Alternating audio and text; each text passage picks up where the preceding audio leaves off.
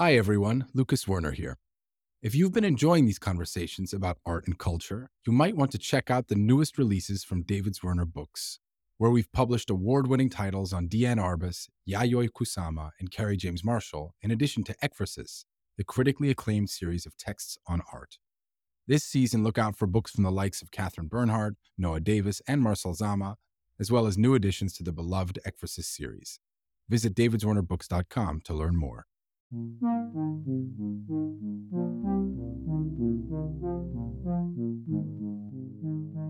David Zwirner, this is Dialogues, a podcast about artists and the way they think. Hey guys, it's Helen Molesworth. For those listeners who were here last year, you might remember several shorter episodes we dropped last fall. I'm thrilled to be back on the feed again to release a few more. We'll be dropping them every week or so, and I'll be calling up friends and colleagues to catch up and get into whatever is top of mind for them, be it happenings in the studio, classroom, the museum, or the art world at large. I hope you enjoy them, and as always, thanks for listening.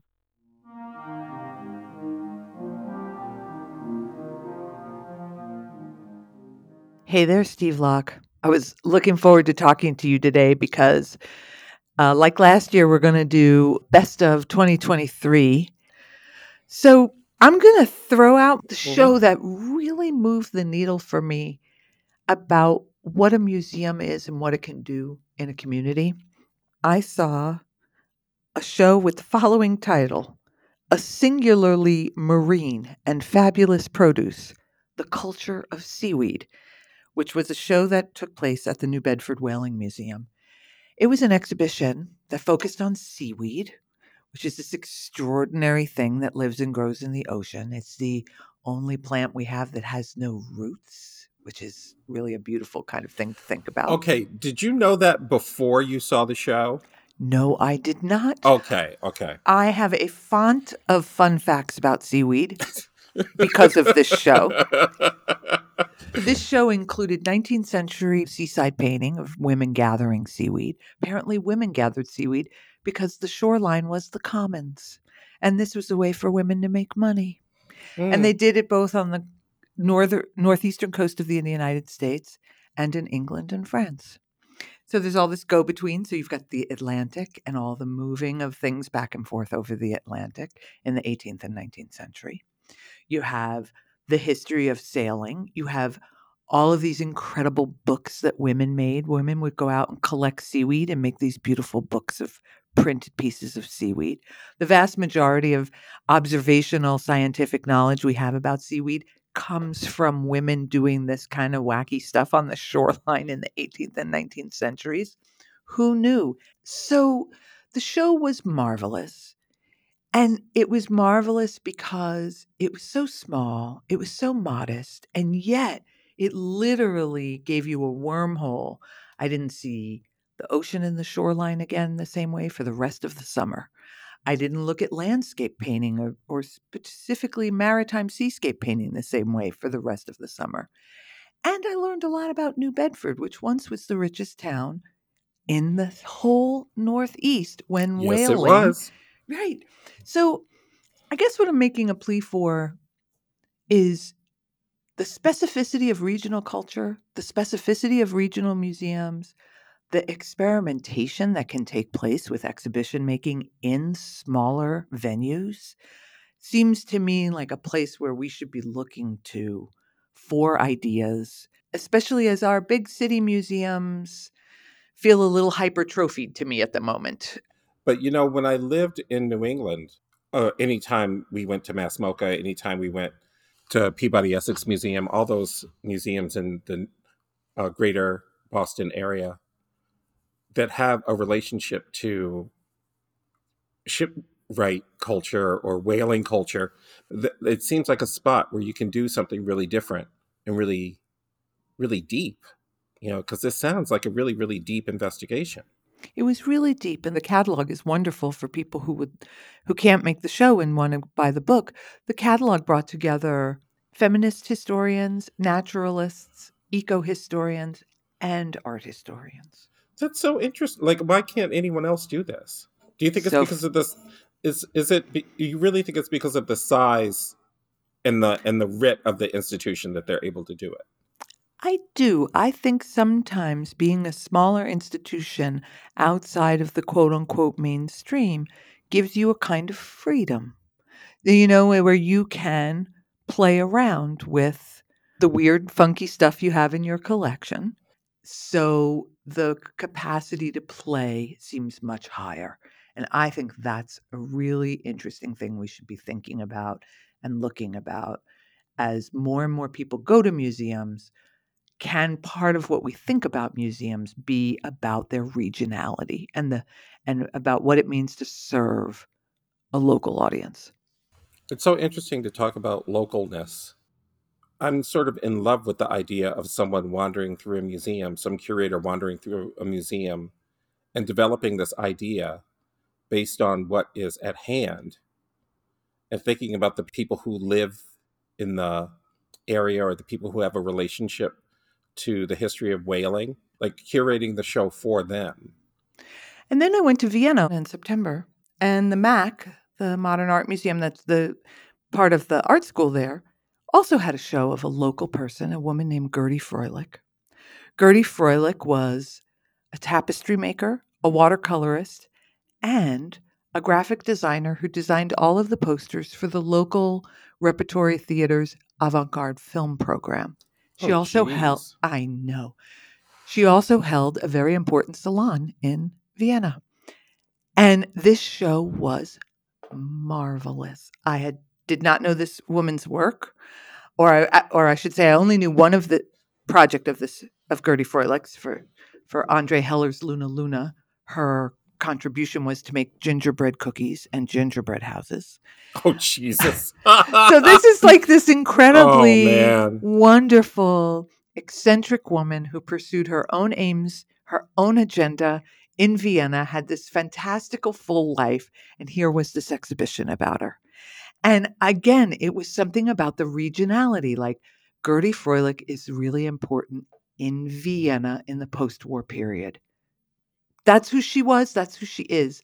And this show made it seem like a tragedy that you hadn't met her. wow, that's kind of the goal when you're trying to introduce someone to Exactly. someone as an artist, right? The- Exactly. we have these exhibitions that are supposed to be um, constitutive, right? We have all this stuff. Let's take a look at it together and see if it's worth anything. So, who did you see that you were interested in this year? Oh, what did girl, you see I, that I, that? I, I got nothing. I can't. I, that that was amazing. Like I, I, I feel like I missed out because I didn't see those two shows. Come on um, now. I saw. I did see a lot of stuff. I saw a lot of gallery stuff. I ran around a lot. I did go to DC for the sort of the the DC version of the Guston show, which Mm. was breathtaking and beautiful, and superlatives don't don't even address it. But at the same time, there was a show up called "A Window Suddenly Opens," which was a look at contemporary Chinese photography. And I'm not a photographer, but a lot of my understanding of performance came out of what was happening in China after uh, Tiananmen Square, where artist materials were restricted. So artists were using their bodies, and documentation and photography became a big part of it. And so that introduced me to a lot of Chinese artists that I was really, really excited about. And seeing the show, like uh, work that was 20 years old, like Zhang Huan and uh, other artists whose work is part of the vernacular now. We, we see it now, like Cao Fei and Zhang Hui and all these different artists who are working in photography and working in photography, not just documentary or not just um, social realism, but fantasy and uh, working with narrative and thinking about how photography has been used by political regimes, like the difference between seeing someone in their Communist Party ID card when they're a kid and then years later seeing that same subject as a housewife. And uh, it was a, a massive show, and it was really quite stunning to see that work that feels, especially thinking about it now, it just feels so courageous Mm. to pick up a camera or to to to write your history on your body and then have it photographed So then your history becomes layered and then you vanish. And then, so it was just, it was, Helen, it was just so moving. It sounds kind of stupid to say nowadays, but it really felt like it was about freedom. Oh, wow. Yeah. It was really art that was about, like, you know, here is my vision right. and I'm going to put it forward. And the sort of democracy of photography, like the the ease of it in terms of the access to the apparatus was very much on view. The other thing that I think is still happening, I think we're at the tail end of it, is that we're getting artists pandemic shows. And there's Mm. something about what you said about, you know, that the Chinese photography show was about freedom. There's something about the intensity of the post pandemic show. For instance, I know you and I both saw Lari Pittman's show at Lehmann Maupin, and like Oh yeah, those were his pandemic pictures. yeah, And I thought they were some of the best paintings he's ever made. Like the freedom of the studio, the freedom of not going out for the, that two years, you know, the freedom of just working produced some extraordinary bodies of work. and the, also I think in that show, he it's very clear that Pittman has a way of making a painting. Right, you can recognize the Lari Pittman painting when you see it. What was fascinating for me in that show was like he added things to his repertoire of image making that I was not prepared for. He painted elements that came closer to trompe l'oeil in those paintings than I have ever seen him do. And I remember looking at the paintings and thinking, oh, he cut a hole in the painting. That's kind of interesting. And then I got closer and I thought, oh my God, he painted that. As someone who is a painter, I just want you to know that when you look at some of those Lari Pittman paintings, that shit is hard to do. I think people take it for granted because it's so um, maximalist. You know, the other person whose post pandemic show is up right now is Dana Schutz. And I, I thought this show was just, I, I thought it was riveting. Oh, and wow. perplexing, really strong and new. New, you know, when an artist you really like makes a new body of work and you're like, Yeah. oh, I'm going to have to get used to this. Like I Yeah. have to metabolize it, not the artist. It's not the, you know, like the artist is ahead of me. Like I felt like, oh, Mhm. Dana's out there ahead of everybody right now. And we're going to have to metabolize this body of work. I think that for her as a painter, she could have had a very easy time of it making a Dana Schutz painting. And I think that for her, it's the choice to actually make the paintings that you need to make versus the paintings that everybody wants to see. The palette is completely different. It's very clear that Guston is in the studio with her. There's a lot of the sort of idea of Courbet and the sort of uh, landscape. This sort of different kind of like um, lush, verdant, damp landscape. It seems like things have gotten muddy and mucky and difficult. It's sort of like the human clay. And it's interesting that you say that because the sculptures feel, even though they're cast bronze, they still have the kind of tacky slip wetness that they would as, as if they were made of clay, Yeah. as if they were made of unfired, still wet clay that she was working on. They have a very live, viscous presence. That's such a good word. Who else did you see? I saw going back for a second, talking about like a show that introduces an artist to you.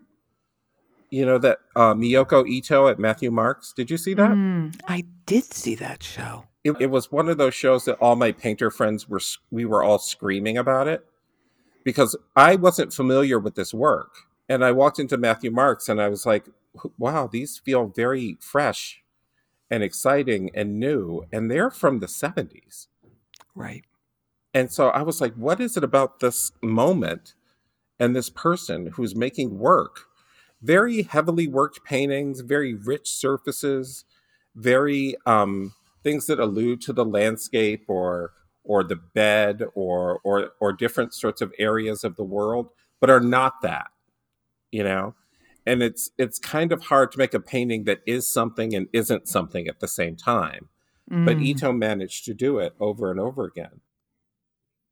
One of the things that um, when I was going back through my diary, I realized that I had had, had very powerful encounters with books. I read two books that I thought were really extraordinary, and they're related in a way. One is Christina Sharpe's Ordinary Notes, which is, you know, it's her second book after In the Wake. And in many ways, it's her kind of cover or takedown or revision or reimagining of Roland Barthes' Camera Lucida. Hmm. It's a book in which uh, she really grapples with the legacy of her relationship with her mother, the grief upon the death of her mother, and how the racism and white supremacy of the world sort of inflects everything about what she can say in relation to her grief and to image making. And so, what you have is you have women who are really trying to figure out who they are through the matrix of the colonial project and through the long arm of colonialism. And in both of the books, I felt like the fuel, the electricity, the ethanol was rage. Rage is an engine rather than an emotion. Your description of um, Ordinary Notes makes it sound like such a compelling book that I don't, I, I want to read it, but in some ways, Helen, I, I, I don't think I can. You know, there's a lot of pain in the world right now. And um, I'm not looking for more. And you know, I, I also think that a lot of people in this country need to know what their countrymen, their fellow countrymen experience on a day-to-day basis, right? I think that that is really, really important work to do, right? I sometimes think I I'm tired of hearing about it. Like I'm glad that you read that book. Like I feel like that's a book that you needed to read. Right. I don't know if it's a book that I need to read. And I think that those are really really important distinctions to make. Like I think that it's very hard sometimes to it's hard to be an activist or to be currently constantly woke in every aspect of your life. So, can I ask you something about that? Because Yeah. when I read the Christina Sharpe book, I was really aware of how hard it was for me to read it. hmm I was really aware of something that Arthur Jafa said when he said, Listen, this is a conversation by, for, and among Black people. Right. I'm okay if white people listen, hmm but like you're not the intended audience Right. per se. You're not being addressed. Right. And I very much felt with Christina Sharpe's book, part of its difficulty, part of the difficulty of reading it for me as a white woman was I was really aware, like, oh, I am not being addressed in this book.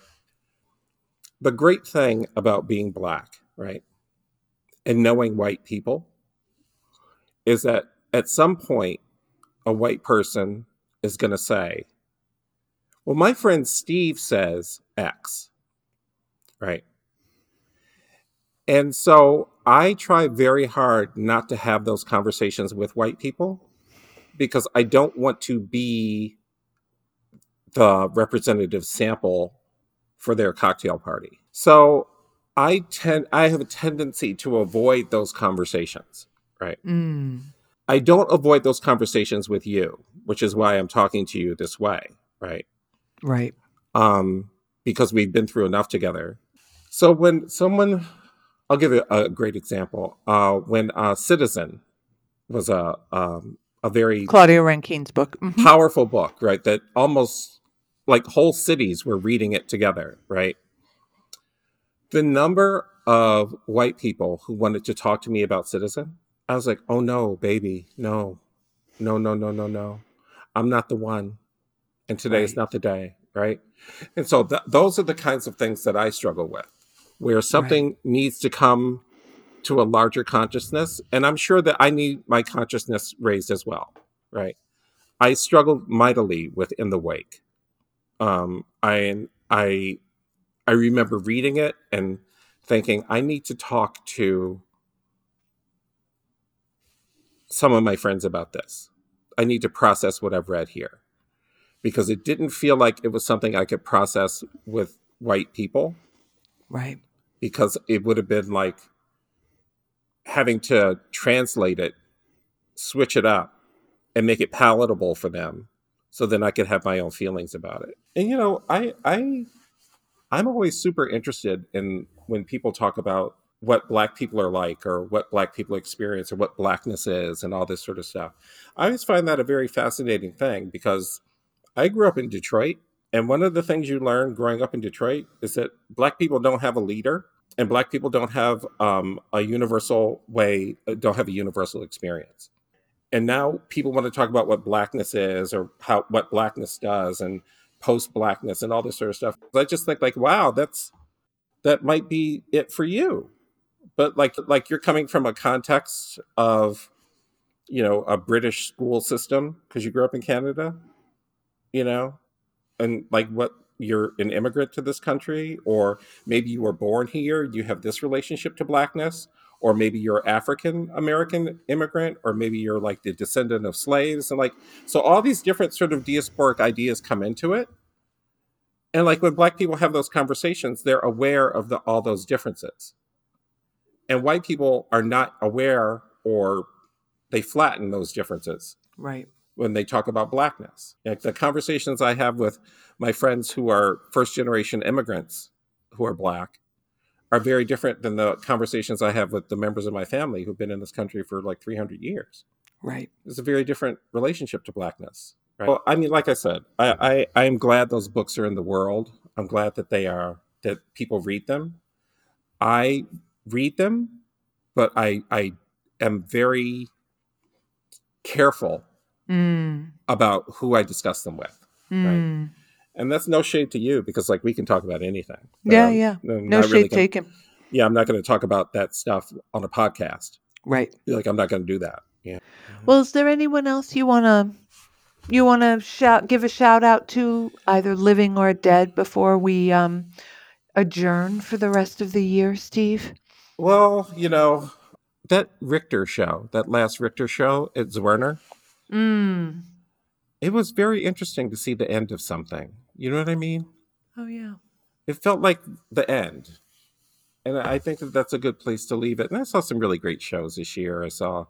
Can I ask you, you know, though, what did it feel like the end of? Did it feel like the end of just Richter's project, or did it feel like the end of a certain kind of project about abstraction or modernism or picture making under the late capitalism? Like what what was it the end of for you? You know, I think there's this really great, you know, there's lots of great uh, conversations between Richter and Buchloh, you know, Benjamin Buchloh, right? And in in one, Richter says like he's trying to make a, a beautiful painting, but you know, all this all the beautiful culture of Titian and all that stuff is gone. It's gone now you can't make a painting of the Annunciation in 2023. Like he tried to do it and just couldn't do it, right? I think that with this show, that kind of painting that Richter does is gone. I don't think we I don't think it's possible to access that now that he's not doing it anymore. And I, mm-hmm. I'm I'm happy to be proven wrong, right? But I do think like the sort of process painting, and Jack is gone too. Jack Whitten is gone too. Right.